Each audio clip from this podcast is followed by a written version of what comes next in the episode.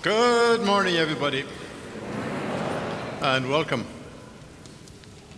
For the last couple of weeks, we've been hearing about the baby Jesus, isn't that right? And uh, different facets of, of, his birth and his early life. Well, today we, we, we, skip, we skip 30 years.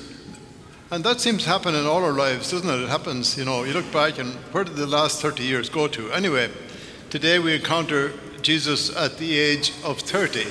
And we find him in Judea, and he meets up with John, John the Baptist. John is uh, baptizing people, and Jesus walks up to him and says, I want to be baptized too. Well, there's really no major reason why Jesus should be baptized because he hasn't done any, he hasn't committed any sin in his life, isn't that right? But Jesus obviously, I mean, he's very concerned to identify himself with humanity, to be in, in solidarity with the people of his own time. So we're told that he submitted himself to baptism, and uh, as he came up out of the water, the Holy Spirit came upon him, um, and a voice from heaven said, This is my beloved Son, in whom I am well pleased. And then it's if the Holy Spirit sort of sent him out, ushered him out and from that time onwards, he gets involved in his ministry of healing, uh, ministry of forgiveness, and his ministry of the word. So, as we think about Jesus and his baptism this morning, it's also, I think, appropriate that we spend a little bit, a little bit of time thinking about our own baptism and its implications as far as our individual lives are concerned.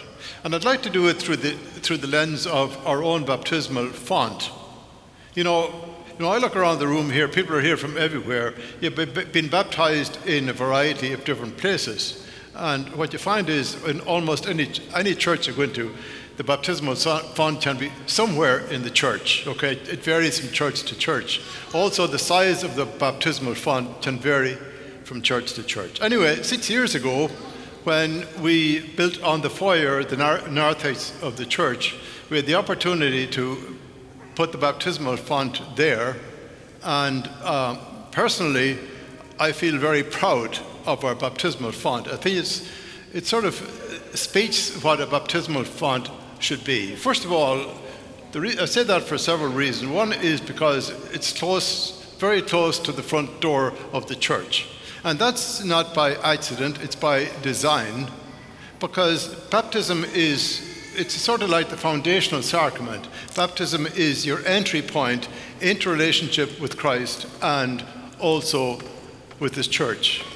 Secondly, you notice yourselves that the baptismal font is, lar- is large, and again, that's for a reason, okay? Uh, some places you go and you just have a tiny little baptismal font. Uh, the reason why it's large is because baptism is such a huge event in our lives. Even though we do it once, it has repercussions for our whole lifespan. So we're sort of we're living out of our baptismal commitment for the rest of our lives. So it's a big deal. Our baptism is a huge big deal, and hopefully the, the, the, size of the font will remind us of that. Thirdly, we have a nice stream of flowing water. And as you know yourselves, water uh, is it's a symbol of it's a twofold symbol. Well, it's a symbol of many things, but two in particular. It's, it's a symbol of cleansing, number one, and number two, it's, it's, a, it's a symbol of new life. So when an adult presents himself or herself for baptism, as soon as you enter the water, you're touched by the water, you're cleansed, and also you're given new life. In other words, because of what Jesus Christ has done in our behalf. In and through the baptismal waters, you become a new person in Jesus Christ, a what we call a transformed individual. You become a Christian, you become a member of the church. So it has all kinds of ramifications. And also, as you've been baptized, the Holy Spirit comes upon you.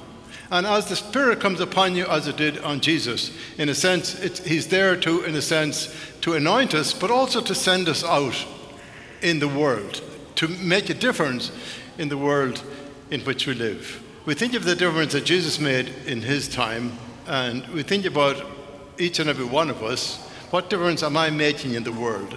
And I suppose, you know, as baptized Catholics, we refer to that as, as ministry. And prior to the, to, the, to the pandemic here, with a huge amount of people in, in, involved in different kinds of ministries, things are a little bit more subdued at this point in time for obvious reasons. But hopefully, we'll get back to a, a more robust ministry in, in times to come. But the bottom line is you know, when you think of the ministries, you're all very familiar with it, like the ministries that are exercised here in the church or out there in the world. It can be visiting the sick, it can be visiting hospitals and nursing homes, it can be working with the homeless, etc., etc., etc. The important thing is when you're involved in the ministry, it's important to keep in mind that you're not doing it just to make the father feel happy, okay? You're not doing it for the priest. Rather, you're doing it, it's an expression, it is meant to be an expression of your belief that you are a baptized person and that you're in the world in order to make a difference. But there is one ministry that somehow, as Catholics, we tend to, in a sense, we tend to shy away from it. Uh, for a variety of reasons. But the ministry I'm referring to is, I suppose, we'd call it evangelization, sharing the word, sharing the word and the message of Jesus Christ with others. Somehow, I think as Catholics, we're not good at that. Somehow, as Catholics, I think we're of the opinion, I don't know enough, or I'm afraid the other person knows more than I do, or somehow that's not my job. It's, it's, it's the job of, of the professionals. It's not, it's not my job as such. So there can be a variety of different reasons why we sort of stay away from the whole question of evangelization. I think it's interesting to hear what uh, this little document here is called The Joy of the Gospel. And this was the first, first encyclical uh, written by St. Francis after, after, or not St. Francis, Pope Francis after he, beca- after he became Pope. Uh, and he writes very well. But this is just one small snippet of what he says about, about baptism and, and, and ministry. He says the following He says, In virtue of their baptism, all members of the people of God have become missionary disciples. All the baptized, whatever their position in the church or their level of instruction in the faith, are agents of evangelization. And it would be insufficient to envisage a plan of evangelization to be carried out by the professionals, while the rest of the faithful would simply be passive recipients. The new evangelization calls for personal involvement on the part of each of the baptized. Every Christian is challenged here and now to be actively engaged in evangelization. Indeed, anyone who has truly experienced God's saving love does not need much time or lengthy training to go out and proclaim that love.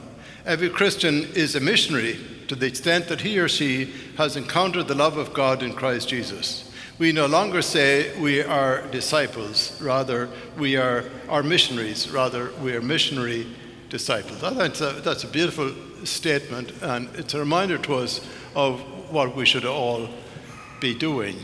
I know we shy away from it, and so often we sort of feel we're inadequate for the task.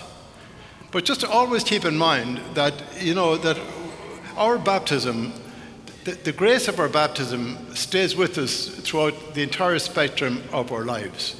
Consequently, consequently, any word or any message which you present to others in the name of Christ, you can be quite sure that God's Spirit is with you in the process, and furthermore, that you will find you will be rewarded for it. So, this is truly a blessed opportunity for all of us. So, as, as uh, St. Uh, St. Pope uh, John Paul II said on so many occasions, do not be afraid. Know that the Lord is with you and that you can accomplish great things in His name.